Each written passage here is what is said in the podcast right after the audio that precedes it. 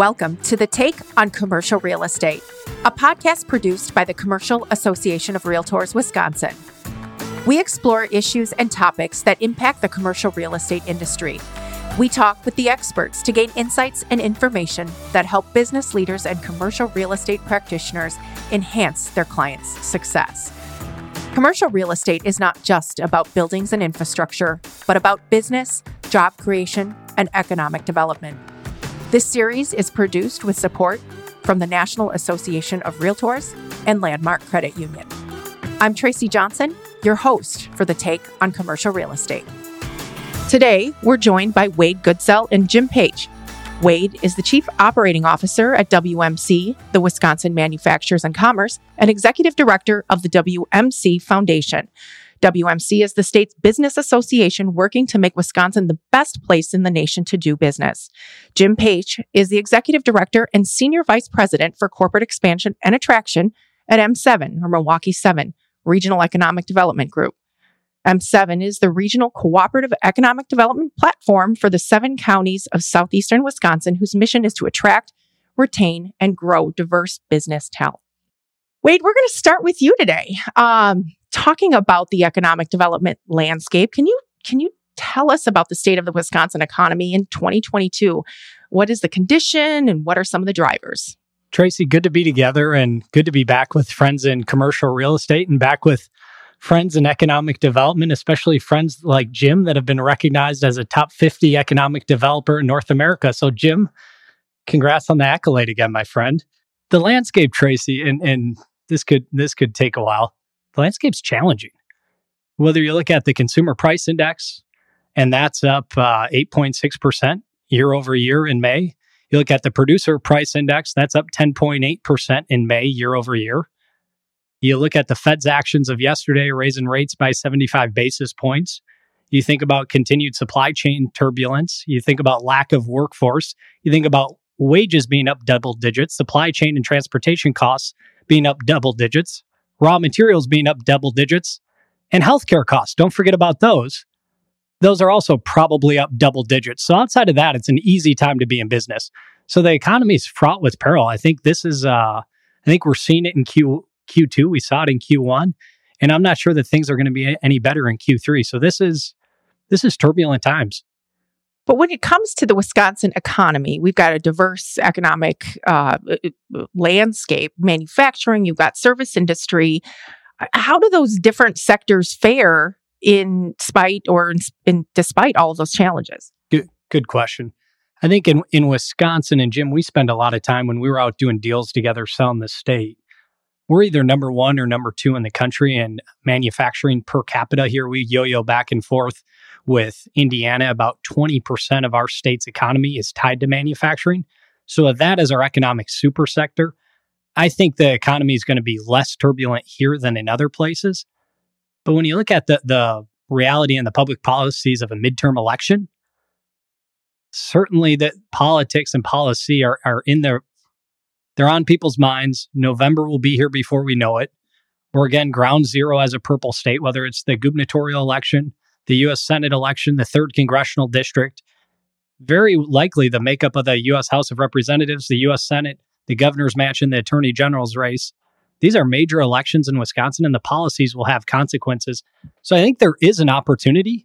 If we can get the people right, I think we can get the policies right to create the right right landscape. Because how I look at how WMC works with great partners like MMAC and M7 and those boots on the ground doing economic development and doing deals, our primary role is business climate. If we can get the right policies to create the right business climate, I think it gives Jim a pretty attractive product to sell. And I think Jim's one of the best in the industry in selling that product. So I think there is opportunity, certainly a lot of challenges, but there is opportunity. And I think comparatively to other places, um, ma- our manufacturing backbone, the one thing when I talk with our manufacturing members, you know, I'm, I'm facetious talking about all the challenges.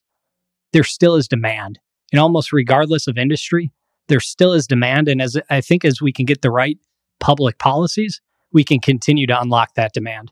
And we'll come back to that uh, a, a little bit. But let's, Jim, you work every day to talking to businesses, talking to policymakers. Talk a little bit about your role and what you're seeing when you talk to, to businesses in your role at M7.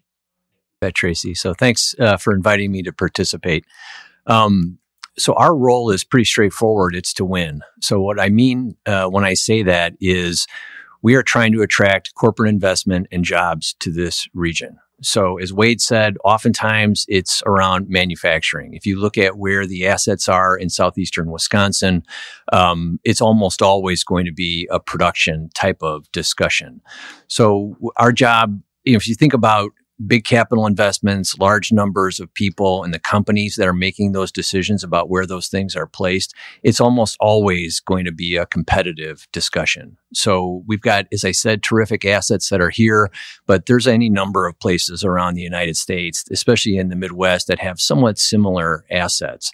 And so what we have to be able to do is to convince a company that this is the right location to make the investment. So oftentimes the work uh, that M7 does with our partners, it's frequently with companies that already have a significant presence here, um, but they're global companies. So they have options. They don't necessarily have to expand here in this region.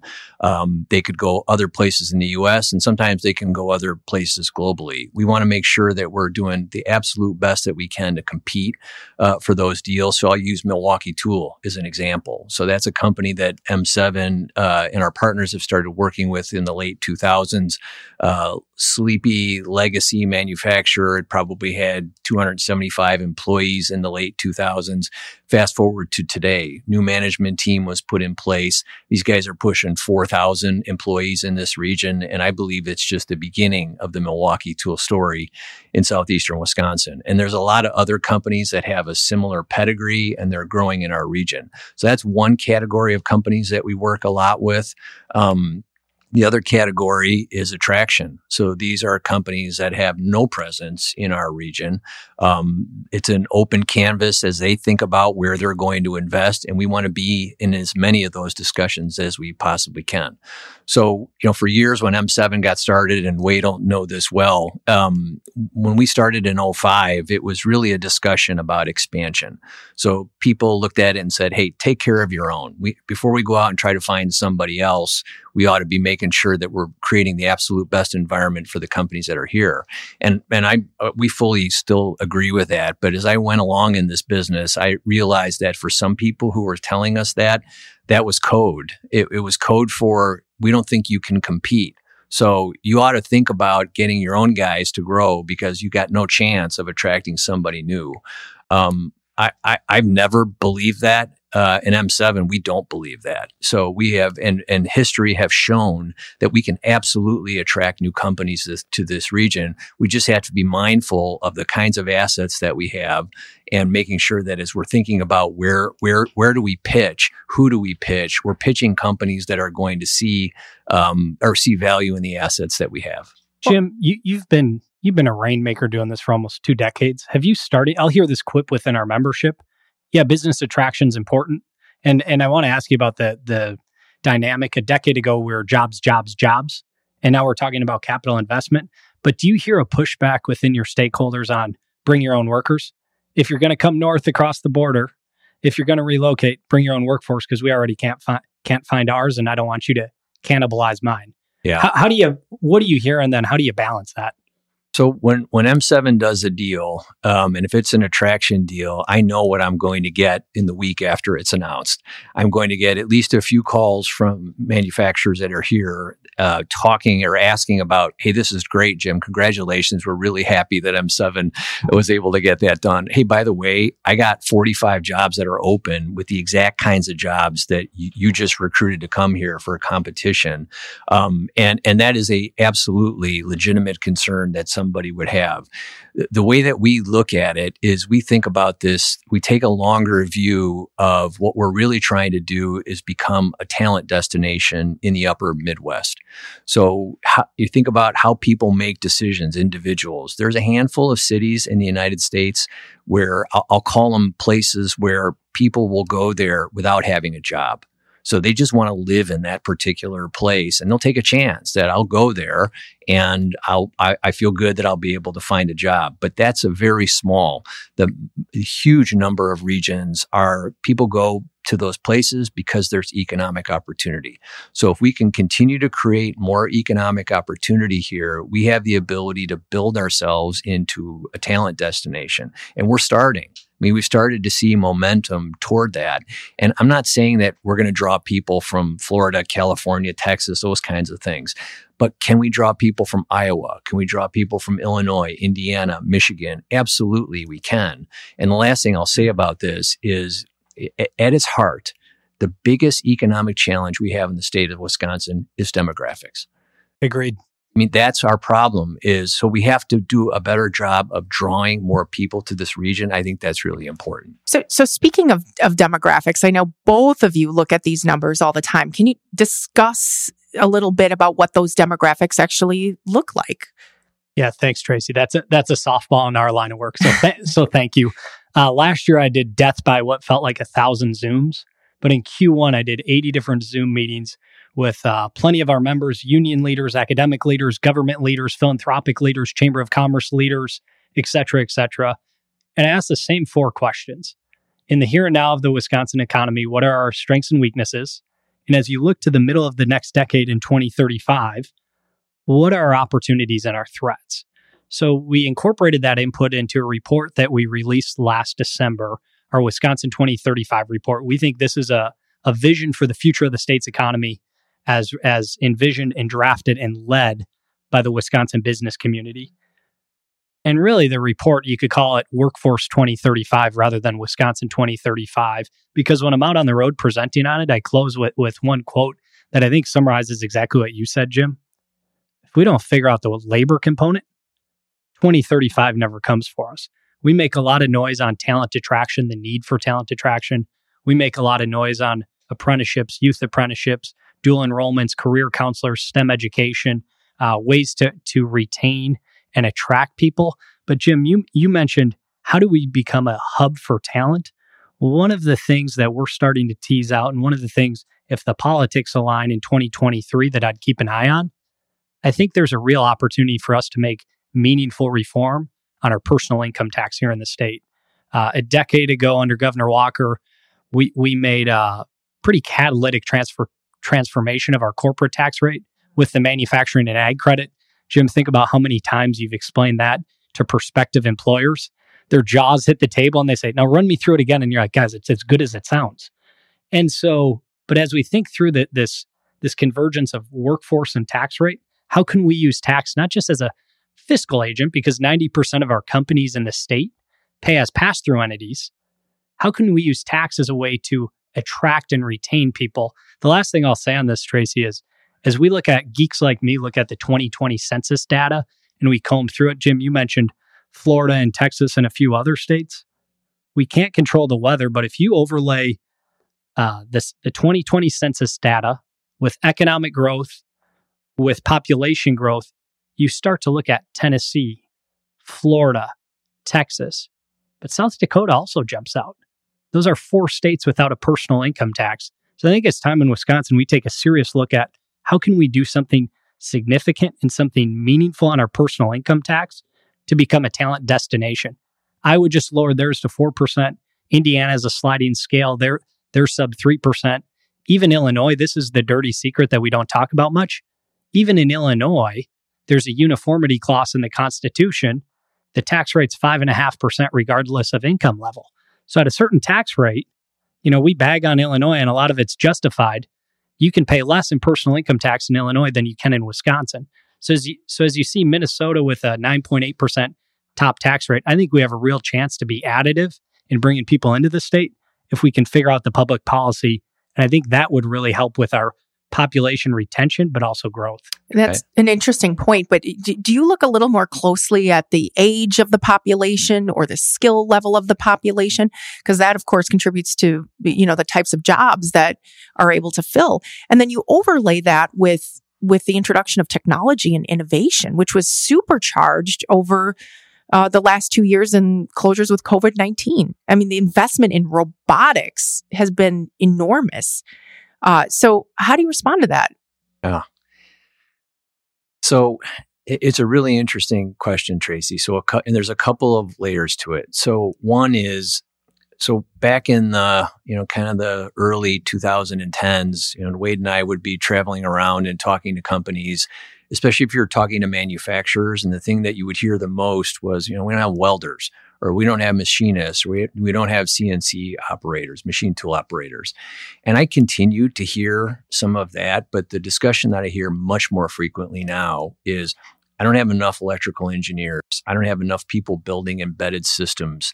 I don't have enough software developers. And so what we've started to see happen is so nobody nobody sits still. So nobody sits there with a labor shortage. If if you're running a company, well, I guess I just can't find the people that I need. What I'm finding more and more is that you hear less people complaining about it and you see more people doing something about it, specifically around automation. So what we're seeing is a dramatic shift that is happening within manufacturing. So if you think about the amount, you know, the volume uh, and the value of the goods that we produce in this region has never been higher. And I don't see that ending. I see that continuing to happen.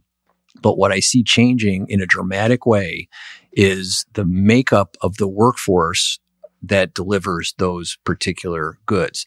So you know, what's the pathway to a middle class lifestyle? And what I mean by that, it's, you know, you term it the American dream, the ability to own a home, the ability to go on vacation and take your family, the ability to put your kids through college if that's what they want to do, and the ability to retire at a reasonable age and, and be able to enjoy your life. What's the pathway to that? In, in southeastern Wisconsin, that pathway has often had at least from the manufacturing side, it, the ability to work on a production floor and that's our history and, and, and some of what we are and what defines us as a place. But increasingly, that pathway is going to be a little bit more narrow and more difficult if that's the way that you're going.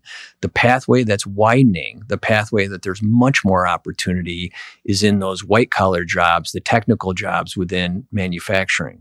So as a result, I think we have to start asking some pretty serious questions, and we have in this region, but I think we've got to continue asking them around how do we prepare our workforce to be ready for the jobs that are coming online now? And I'll use Milwaukee Tool again as an example. Hundreds of job openings uh, that they have in southeastern Wisconsin. Almost every last one of them requires some sort of an advanced technical degree. So those jobs are ready. You know, these are people that will start at eighty, ninety thousand dollars a year you know, talk about a pathway to a middle class lifestyle and better. Um, that's the way that we find it. And on down the line, Rockwell, Northwestern Mutual, Fiserv, GE Healthcare, you look at all of those companies and the kinds of people that they're hiring for, that, that's the sweet spot. So I think for us, if we want to continue to have this discussion about how do we draw people, real easy. We need to be able to generate the kinds of people that can be qualified for those types of positions. Tracy, two two data points back to the 2020, 2020 census, um, and this might be more more directly answering your question. So as you compare the 2020 census data to the 2010 census data, across the decade, the U.S. population grew by 7.4 percent. In Wisconsin, our population only grew by 3.6 percent. If you look at our 72 counties across the state, and thankfully the county we're sitting in today, this seven county region, Every one of these seven counties experienced population growth. But if you're a statewide organization such as ours and you look at all 72 counties, 21 of the counties across the state didn't experience not even average growth. They lost people as you compare 2010 to 2020. So we have 21 counties in the state that are shrinking. So the demographics are, are quite damning. The second thing to what you mentioned, Jim, so you're, you're based in Milwaukee. Tracy, you're Milwaukee based. Um, professionally, I'm based in Madison. So maybe kind of a Madison perspective and something I've heard over the last decade. And in our line of work, it's really frustrating. Um, we, we, ha- we have this conversation about the old economy and the new economy. Have you heard this in politics? Sure. You know, so, so the old economy is it's dark, dirty, dumb, and dangerous. And Jim, I know you sing this song with me too. No, manufacturing is high tech, high wage, high skill, just like you alluded to. And then friends on the political left will say, we need to invest in the 21st century te- economy of technology. And as the state's manufacturing group, we say, no, no, no. It's not an old economy versus a new economy. It's a convergence of the economy. Technology is in everything. You need to be you need to have technical aptitude because those low skill, low wage jobs they've been automated. If you could automate them, you would have over the last decade. Yep. Is that your view of it, Jim? Absolutely. We we have seen an acceleration of this. I mean, this, automation has been around for a long period of time, but we have started to see a real acceleration of it in the last probably 3 years. And the other thing that we've started to see is automation that's away from manufacturing. So automation in hospitality, automation in in personal services. I mean, all of that, and it goes to the point I mentioned earlier. Nobody sits still. They don't just sit there and wait for you to deliver um, the workforce to them. They have to figure out new ways to do that. So technology has been an important component of that. And that really is going to be an, if you sort of think about then what's our future? How do we find a pathway to prosperity? We have to be able to deliver people who have the skill sets for what that new world looks like. Well, and we talked about the policy, we talk about the people. What are some of the other factors that ensure for you, Jim, that these companies that are looking to either expand here or locate here? What are the other, other factors that they're looking at? Is it power grid? Is it infrastructure? Talk a little bit about that. Sure. It's all the above, frankly. So one of the things that we do is when we go into these meetings, and I learned this lesson the hard way a long time ago, I would go into an initial meeting with a company and I would spend all kinds of time talking about all the great things in southeastern Wisconsin and I'd prattle on for 20 minutes. And then I'd realize at the end of that process that I probably, probably 90% of what I told them was completely irrelevant to the decision that they were about to make. So if I talk for more than 30 seconds in an initial meeting with a company, that's too long. I spend most of my time asking questions, trying to draw out what are the key things for that company that are going to be um, important and instrumental as to how they make a decision. And, and again, it goes right back to one thing. I'm not interested in checking boxes. I'm not interested in going back to our stakeholders and telling them about all the meetings I had. I have to demonstrate wins. And so the way that I do that is I try to understand what gets me to yes. And then those are the things that we talk about. So a, a, few different factors that certainly that fall into that. You hit on some of them. So energy is an important part of it. Um, logistics are important. Transportation is important. Labor is important. But the one that is almost always really important and it's not intuitive to people and you'll get it right away. It's real estate. Um, I, I, can talk about all kinds of great business climate assets that Wade is building with WMC, working with their partners at the state. Uh, I can talk about a number of different things that we're doing uh, to try to affect the broader business climate. And they may love all that, but if I if I don't have a site, if I don't have a building that works, if they tell me, look, I need four hundred thousand square feet, it's got to have twenty eight foot clear, I got to have ten ton cranes. If I can't deliver that site to them, I'm out. So we spend a ton of time trying to understand what's the what, what is the real estate play that's going to be there? And real estate is really helpful in my world too, in terms of organizing our work. Because if if if I can find, let's say, three candidate locations that make sense for that company, then I can start to organize my labor analytics around that. Mm-hmm. Then I can start to organize any number of other things around the real estate. It's a way to sort of figure out who you need to talk to and then to present information back to the company that they're going to find interesting. Because every municipality has its own challenges and, and opportunities too, especially when you're looking for zoning or, or construction, which these days can be hard to come by. So what is what is the time frame usually like from the time that you're talking to a company and when they need to locate? So that has been a significant change that we have seen in the last probably two to three years. Um, it used to be, I'll call it kind of a long lead time. So we would start talking to a company and you know, it, it might be a project that lasts two years between when we started working with them and when they made a final location decision. What we're seeing now is that has condensed. So there is so much market opportunity globally at the moment. Now, you know, Wade hit on some things, some headwinds I think that we're bumping up against, and we'll see how that plays into these decisions here in the coming months. But we are seeing companies that they'll come to us and you, you've kind of got six weeks um, to show them, all right, this is how this is going to work because they want to shovel in the ground in a very specific timeline because they've got to, if, if, if they can't meet the demand that their customers have, then their competitors will take will take market share from them. So you have to be able to demonstrate like now. I have the ability to run now. So I can get you the site. I can make you confident that the labor is going to be there that you need.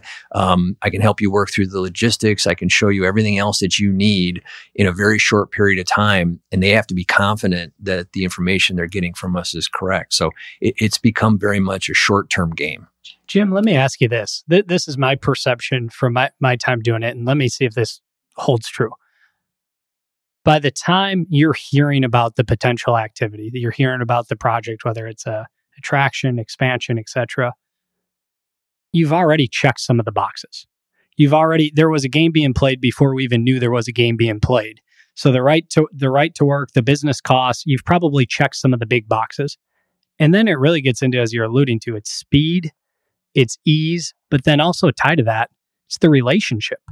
When I need when I need something after we cut the ribbon and after we drop the press release, do I trust you, Jim, that you're still going to take my call and help shepherd me through this process once we've cut the ribbon?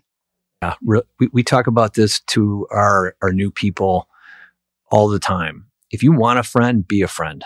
And what I mean by that is you need to be able to build relationships with people that that result in there being trust so that the things that you're telling them that they're confident in that you've gotten to know them enough um, and they've got enough confidence in you that you can deliver not only what gets you to that press conference as you said but afterward. So we I, I probably in any given month it depends on the month, but anywhere between probably 10 to 25% of my time is spent on deals that we closed a long time ago because we've become the face of the region to that particular company. So they would come to us with something that I can't necessarily help them with, but I know who can help them. And so we will get them off to then and connect them in the right way efficiently to whoever can help. Because you're right. It, once they're here, that's great. Um, we, we love it. We're very happy about it. But I don't kid myself. Just because somebody makes a decision to be here doesn't mean they're here forever. Or, and it also doesn't necessarily mean they will optimize and maximize what they have here. So if, if they don't feel like taken care of, if they don't feel like they can be successful here, it doesn't mean they'll pick up and move. It just means that you're not going to get that next next expansion. They're going to go somewhere else within their global footprint to do it. Uh, I'll give you a perfect example of that. I was on a call this week with an executive in Ohio, part of a portfolio company. They want to grow in Northwest Wisconsin, rural Northwest Wisconsin, approaching the Twin Cities border. They were trying to move work from mid- Mississippi up to this part of the state. 30 open jobs, couldn't find the people, and now work is slowly trickling from this part of northwestern Wisconsin down to the plant in Mississippi. So you got to mac- you got to maximize it. So t- we talk a lot about the successes and the success begets the success. I mean, you've been in this position for for a long time. You've built up this this reputation. When a company that you're working with makes the final decision to not locate in Wisconsin, um, and we we just we, we've had some over time that have been well publicized. What is that? What is that factor that you just can't get across the finish line? Well, the first thing I'll tell you, Tracy, is it hurts. Yeah. um, it, it, I, I, sometimes tell people, so this isn't the Olympics. Um, if you get the silver medal, you don't get to stand at the podium. Um, there's, it is a winner take all. Uh, by definition, is how some of this works. Um, so we think about this in sort of two factors. One is the things that I can control and the things that I can't control.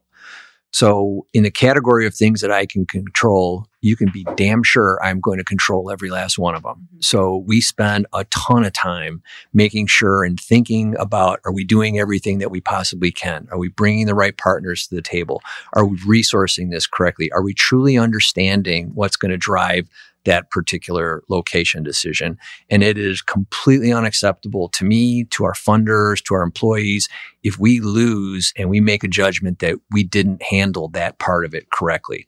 So we spend a lot of time working on it. That's the first category. The second category are things I can't control. So I can't necessarily control what our competitors did.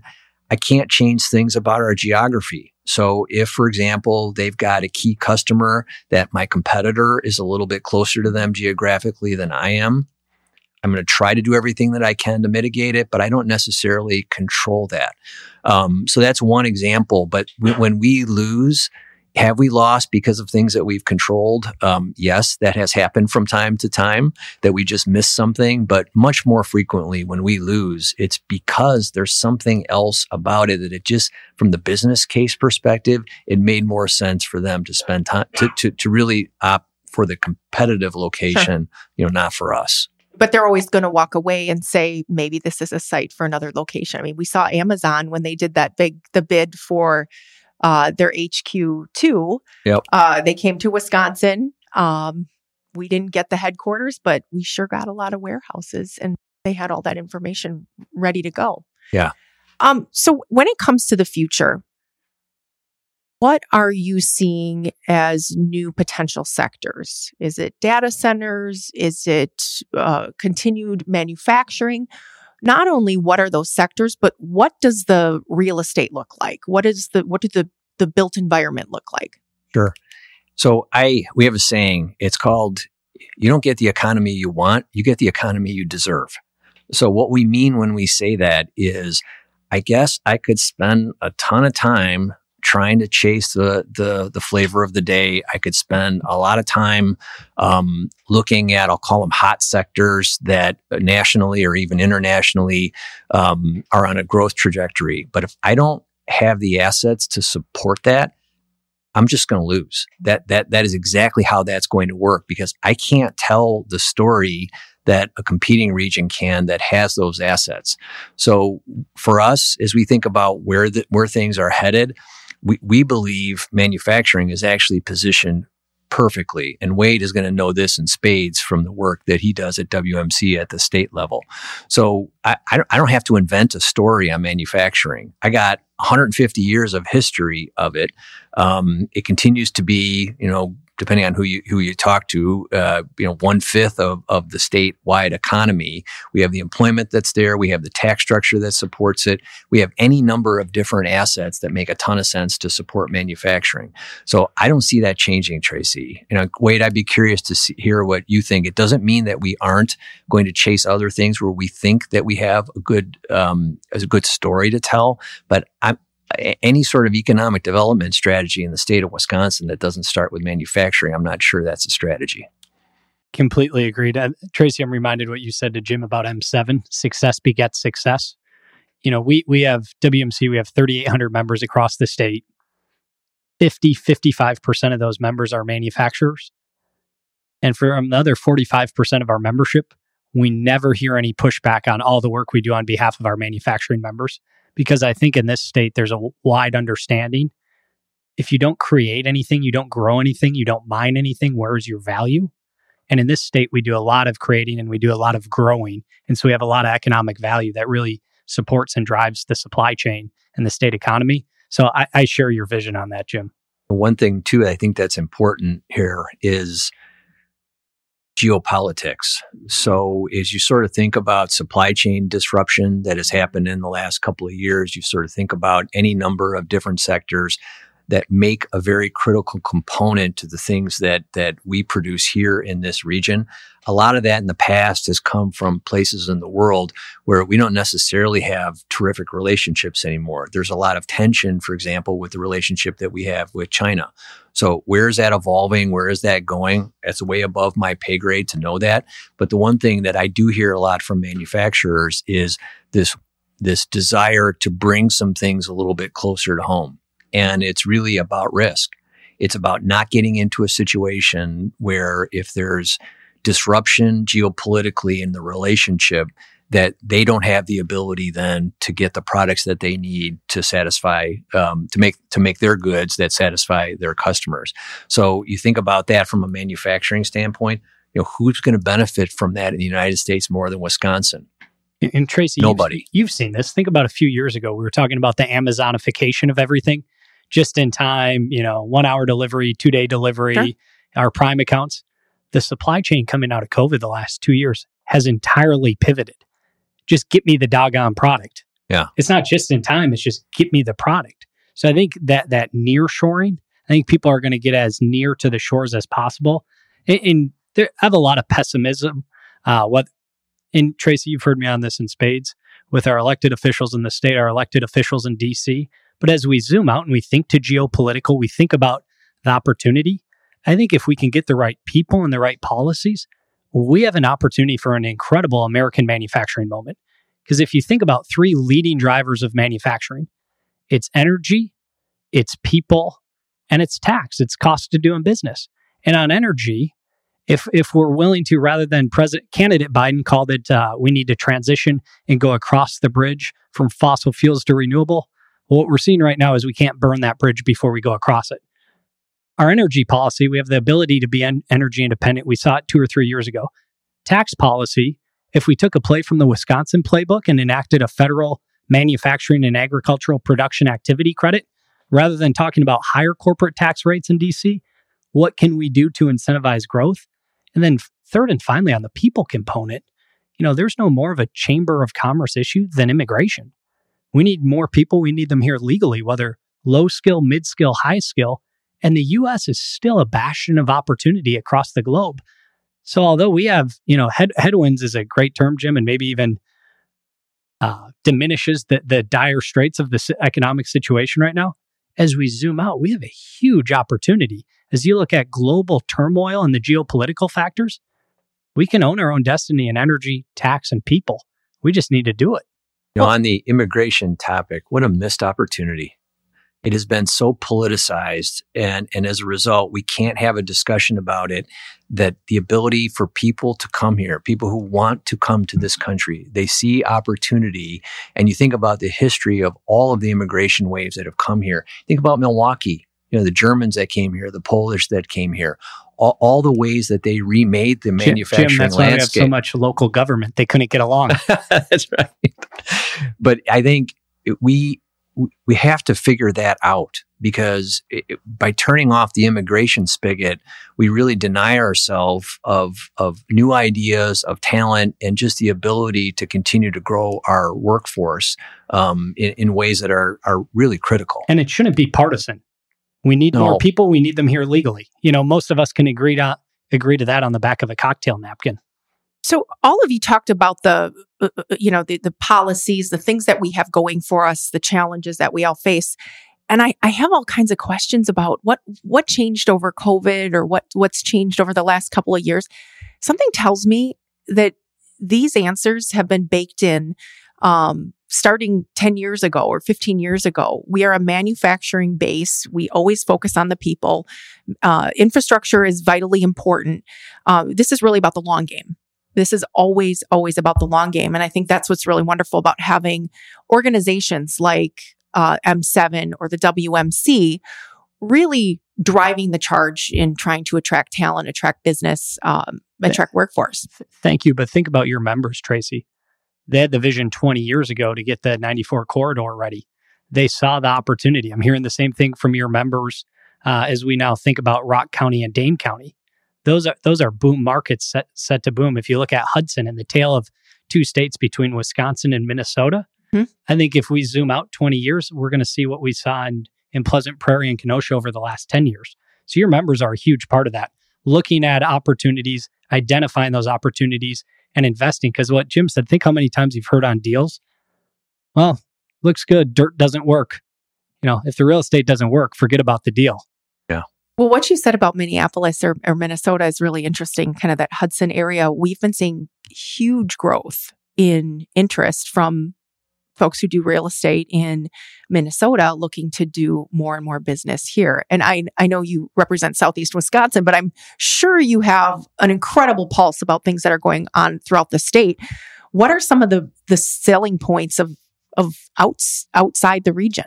So to me, this goes back to one of the topics that we covered earlier, which is, you know, what's all this about? I mean, there's a lot of complexity in some of the things that we're discussing, but one way that you can make it pretty simple is it's about people. So we've talked about the demographics, some of the challenges that we're up against. All of this comes down to our ability to track, attract and keep people in this region and in this state. So Wade talked a little bit about one of the buckets, which is financial reasons. So tax policy, um, a number of different things that make it advantageous for individuals to be here. But the other thing I think we have to look at is quality of life and quality of place. So as we think about you know, I, I didn't grow up here. I grew up in another place. I've chosen to live my life here um, and raise my kids here because I love it here. I, I, I find the quality of life here to be really, really high. But we have to continue to evaluate that and be honest about it in terms of where are some areas that we need to improve how do we build on the strengths that we have because if we expect to uh, to to change some of the demographics we have to be a place where we're welcoming and a place where people feel like they can live their best life and it's not about weather there's a lot. You, you sure about? Well, it's um, as I mentioned before, I, I, don't see this as a game of trying to compete with Texas and California and Florida. I see this as a game of trying to compete with Minnesota and Iowa and Illinois and other places in the Midwest. And they are cold too. Um, so we don't have Fair. to deal with the weather there. But can we do things in a way that we can run just a little bit faster, have a little bit better of a quality of life, have a better value proposition for for people and for companies than some of our competitors? So th- this is a part of this that we haven't really thought a lot about in southeastern Wisconsin. We haven't thought a lot about.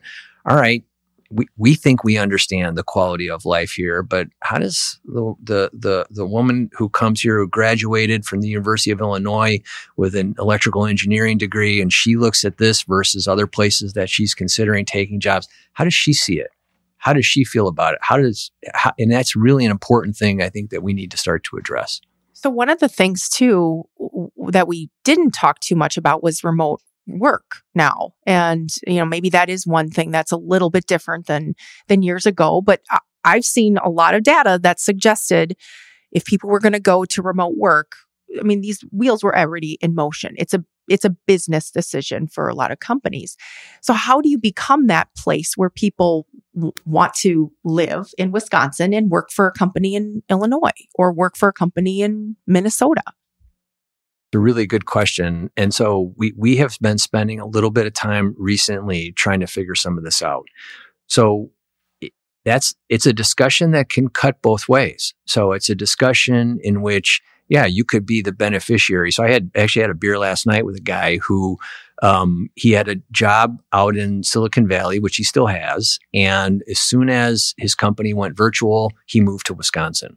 So they told him, look, you guys can go, we're not coming back. You can work from wherever you want. So that's a good example of something that benefits us.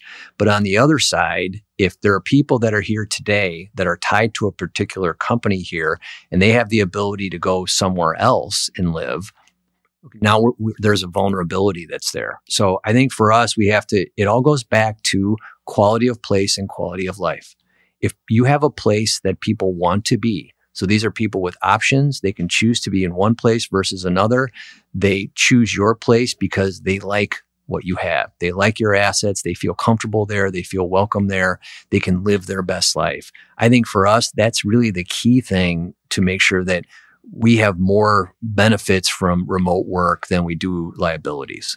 Jim, when you talk about double edged sword, it's to me, I look at it as from a community lens and then also an employer lens an employer lens, I'm thinking, oh goodness, I may lose some of my top technical or IT talent out to the West Coast for West Coast wages. A community, it's okay, Tracy, you can work for Google and you still can live in Mequon. Your cost of living is going to be better. Your quality of life is going to be better. You still have proximity to family.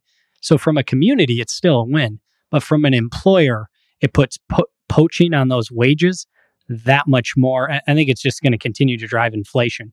So it's you know, the, the only the only thing harder than having a remote work policy in an office, I think, is not having a remote work policy in the office because you'll see your people flee out the door. Yeah, and building that certainty.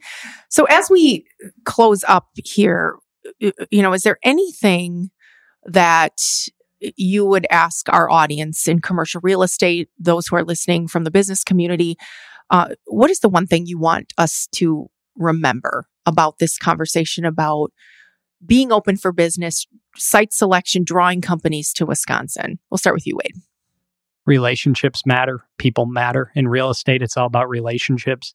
In economic development and public policy, it's all about relationships. So continue to build those relationships, not just through organizations like CAR, but through your local municipalities, through good groups like MMAC, M7, we think we're pretty good at WMC, but then also get engaged with WEDC, build those relationships so that when game day comes, you have the opportunity to work as a team because you've seen this, Jim. Consultants, when they come to town or corporate executives, if I walk into the meeting and say, Hey, Jim, nice to meet you, we're not a unified front. We're people that just met in the parking lot. You know, they can tell part of why you've won so much is it's it's repetition. You and Todd, you and Jenny in Racine County, you guys have done a lot of deals together and you've gone through some losses, but you've had a lot of wins and it's relationships. So that that would be my one takeaway. It's about people, it's about relationships. I love that. And up and down the chain. Um, Big time. Even though so much of this is, is so local focused. I mean, Jim was talking about the local municipalities. If there's a, a zoning ordinance or an ordinance that can't be overcome, you're going to you're going to have issues. So, you know, and I know that's what Jim and the M7 do to get in front of that, but state level, local level, regional level, and, it, and it's so very important. It's even Tracy to have the ability to have a relationship. You know, you can be 80 cents on the dollar, not a dollar on the dollar, but it's speed and ease. So if you can ask the council to have a special session to convene mm-hmm. to get mm-hmm. the project approved, rather than waiting six weeks, if you wait six weeks, the game's passing you by. Someone's passing in the left lane and you're out of the deal. So having those relationships that you can you can call in a favor when you need it. You can move at the pace of business and government doesn't naturally do that. We need advocates to push that and I think your members are are a really good example of that. No, that's great. How about you, Jim? Sure. So we we place uh, really high value on the relationships that we have. Um, WEDC, it's a terrific and very close working relationship. Um, counties, municipalities, all, all, of the folks that I mean, you have to have that cohesive team to to put a deal together. And um, I'm really grateful that in, in, southeastern Wisconsin we've got that. So, uh, you know, the one thing I would tell your audience is we, we are at a really interesting point in the history of this region, and we're coming to this point from a position of strength. So, if you look at per capita income, for example, and you trace it all the way back to the late 1960s, you look at the top 50 regions in the United States, southeastern Wisconsin has been somewhere between 15 to 19 that entire time. So there is a lot of prosperity that is here. So it's not a story that places like Detroit and Cleveland and others get to tell because they have watched their rankings um, uh, fall dramatically during that period of time we have been very consistent in terms of over time being a prosperous place. But okay, what's the future look like? And no, nothing that we've done in the past necessarily assures that we'll be successful in the future.